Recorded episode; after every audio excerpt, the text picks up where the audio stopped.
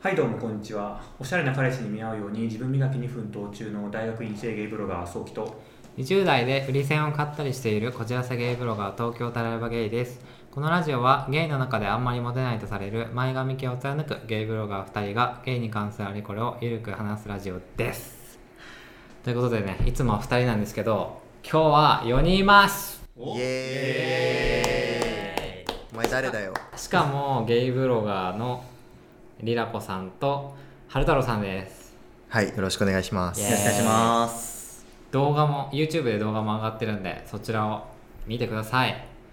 今日はですねえっ、とりらこさんからテーマを出していただいて、えーゲイブロガー4人でねそのことについて話していきたいと思いますはいといはいうわけで今回のテーマはですね皆さんにちょっと事前にあのさ16パーソナリティーズっていう性格診断サイトに回答してもらいましたで出てきた結果でちょっとみんなのねどういう人なのかっていうのを見たいなってあーでもねこういうの面白いよね確かに面白いな結構当たってるかもって思わせられることが多いじゃあどうしよう早速ねじゃあタラレバさん僕からは何ですかタレバさんなんて出てきたの僕はあの提唱者って出てきて、えー提唱者型の性格はこれ読み上げればいいかなうんえ提唱者型の人たちは非常に希少でその数は全全人口のわずか1%未満ですがおそれにもかかわらず世界にその足跡を残していますうん外交官であることから生まれながらに理想主義者で道徳感覚がありますが提唱者型の人,ひ、えー人たちを際立たせているのは付随する計画型の気質ですそうなの提唱者型の人たちは無味乾燥な理想を掲げる無双化ではなく具体的な措置を取りながら目標を達成し前向きで永続的な影響を与える力の持ち主なのです待って待って待って待って、はいタラレバさんって計画型なの僕結構でも心配性でえっ、とね結構細かいって言われるあそうなんだ、う仕事とかだとなんか意外とあんまりさ、なんか無頓着な印象があったから意外だったわ無頓着っていうかなんかさあの友達関係で窮屈なのって嫌じゃないまあそうなんか僕そこはなんか分けてるすごくうーんじゃあ仕事とそっちとってことか、分けてるねじゃあ仕事だとめっちゃ計画型なんだめっちゃ計画型なんか友達と何かする時ってさ目的が違うじゃんその、うん目標を達成するっていう目的じゃなくて一緒にいることを楽しむっていうことが僕の中で目標だから、えー、と計画して楽しくなんだったら計画した方がいいし計画しなくて楽しい人といるようにしてるから一緒にいれればいいっていうのがベースにあるだから僕友達と旅行行く時とか全く計画しないこと多いそうなんだうあん任せちゃううんだからなんかねやる気は起きないのどこでもいいから会うのはなるほどね海外でもいいし国内でも結局一緒にいて楽しさは一緒だからっああ面白いていう論理で生きてますうーんなんかちなみにそのタラレバさんのあの恋愛に関しては何を言われてるかっていうと、めっちゃ真剣にロマンチックなパートナーを探すって書いてあるあでもそんな感じしない理想が高いてかい悪くつ言うと いつから恋愛してんだっけいついついついつ彼氏がいたんだっけ大学2年の冬に別れてそれ2年半付き合ったんだけど、うんそっから今6年ぐらい経って るあー結構やっぱ時間かけて探すっていうまあそう書いてあるわめっちゃあの選ぶって書いてあるうん僕選ぶと思だってさそれこそこの前のポッドキャストでそのゲイのためのルールズの回があったと思うんだけどその時に恋愛について妥協するかみたいな話をした時 に田中さん吠えてましたもんねなんか妥協なんかするもんじゃないちゃんと妥協しないことが相手にとっても失礼じゃないし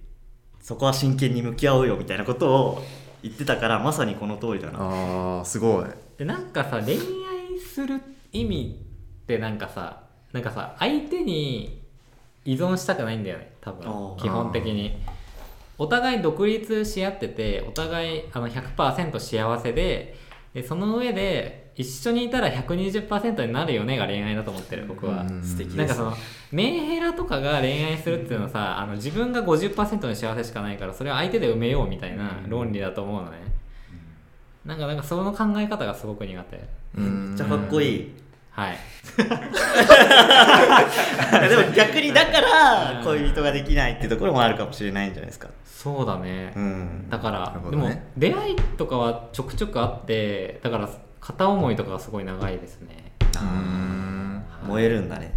燃えるっていうか一直線ですねいやーいいですねこの人しかいないってなるなんか比べるとかしない他の人とまあまあじゃあそういうことですねはいじゃあ僕なんですけど僕はね INFP 仲介者型の性格っていうのが出ましたで春太郎さんも一緒なんだよねそうですね僕も仲介者何いやごめんなさい何えどんなのか説明はい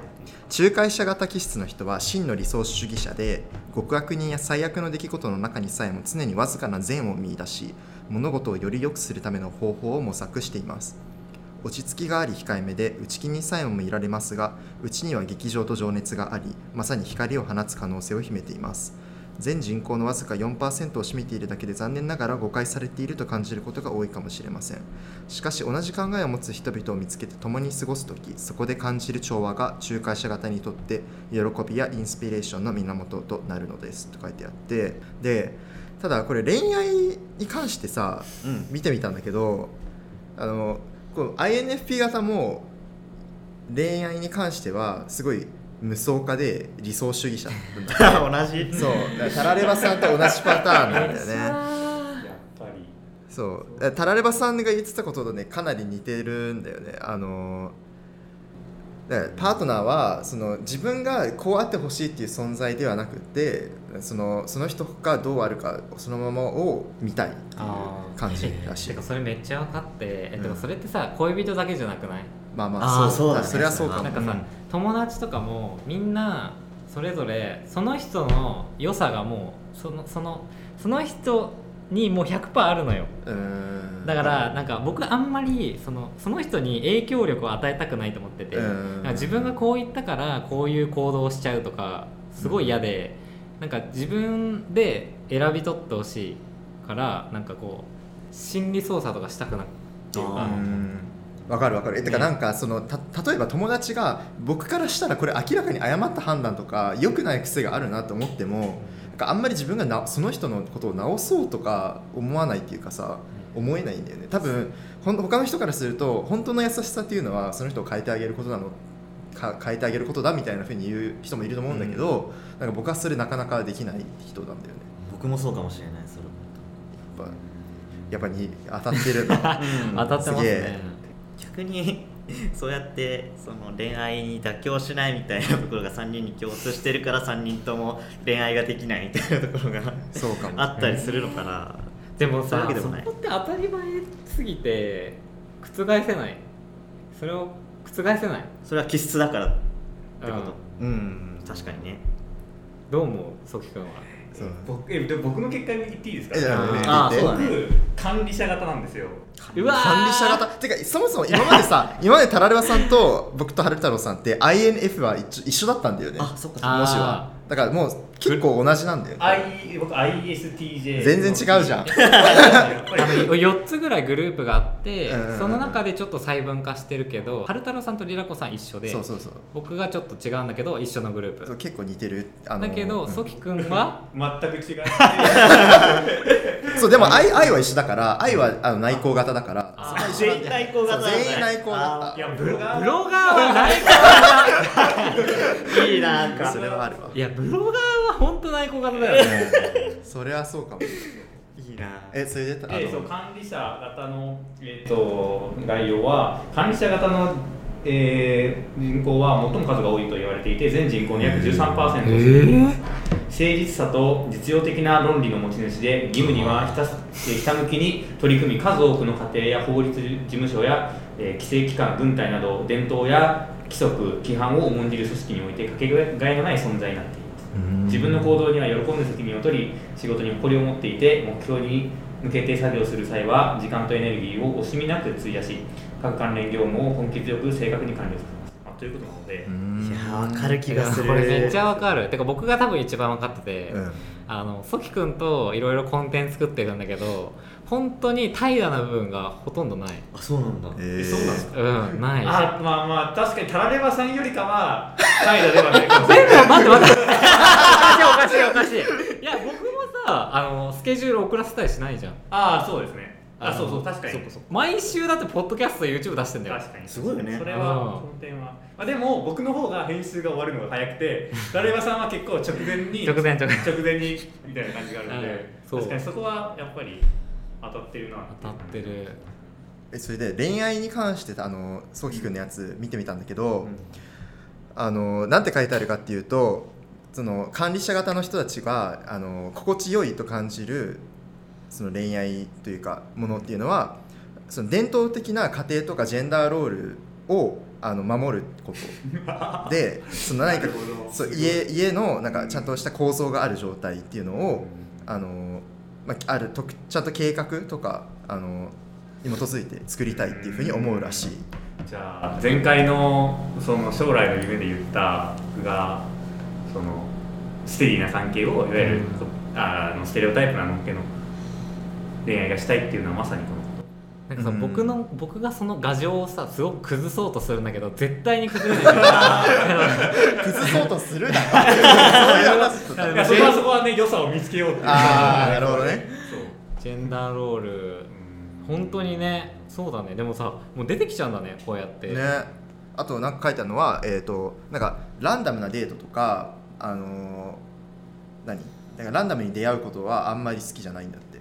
そうへーそうポテンシャルのあの潜在的なパートナーを探すにはそそこはどうなのランランダムに出会うっていうことがどういうことかわかんあないただアプリですごい選別してるよねまあそうですねあアプリでいろんな人と出会っちゃう時とかは結構、まあ、同じような人ばっかりと出会ったかもしれないあだから手当たり次第ではないってことなんだ、ね、そうあだからなるほ僕ど、とねす、ごい逆だなと思うのがあの、えー前話した時にソキ君はもうやりもこをぜ徹底的に排除する方法みたいなあーこそとうをです言っねてそれて別になんかやりもこでもよくないみたいな僕は価値観だからすごいなって思ってた やばいボキャイそうだからその通りですねね合ってますねねすごいわこれ合ってるよね16パーソナリティ合ってる合ってる大体すげえっていう感じでみんなの恋愛観とかね性格が分かったっていう、まあ一番納得したのは全員内向型っていう そうそれはうんだからうまくいくんだと思うまあそうだねそうなんかさお互いがここういうの嫌だろうなっていうのは最最初に分かるというか、ううんんあらかじめは大体分かるよね、うん自分が嫌だから嫌なことが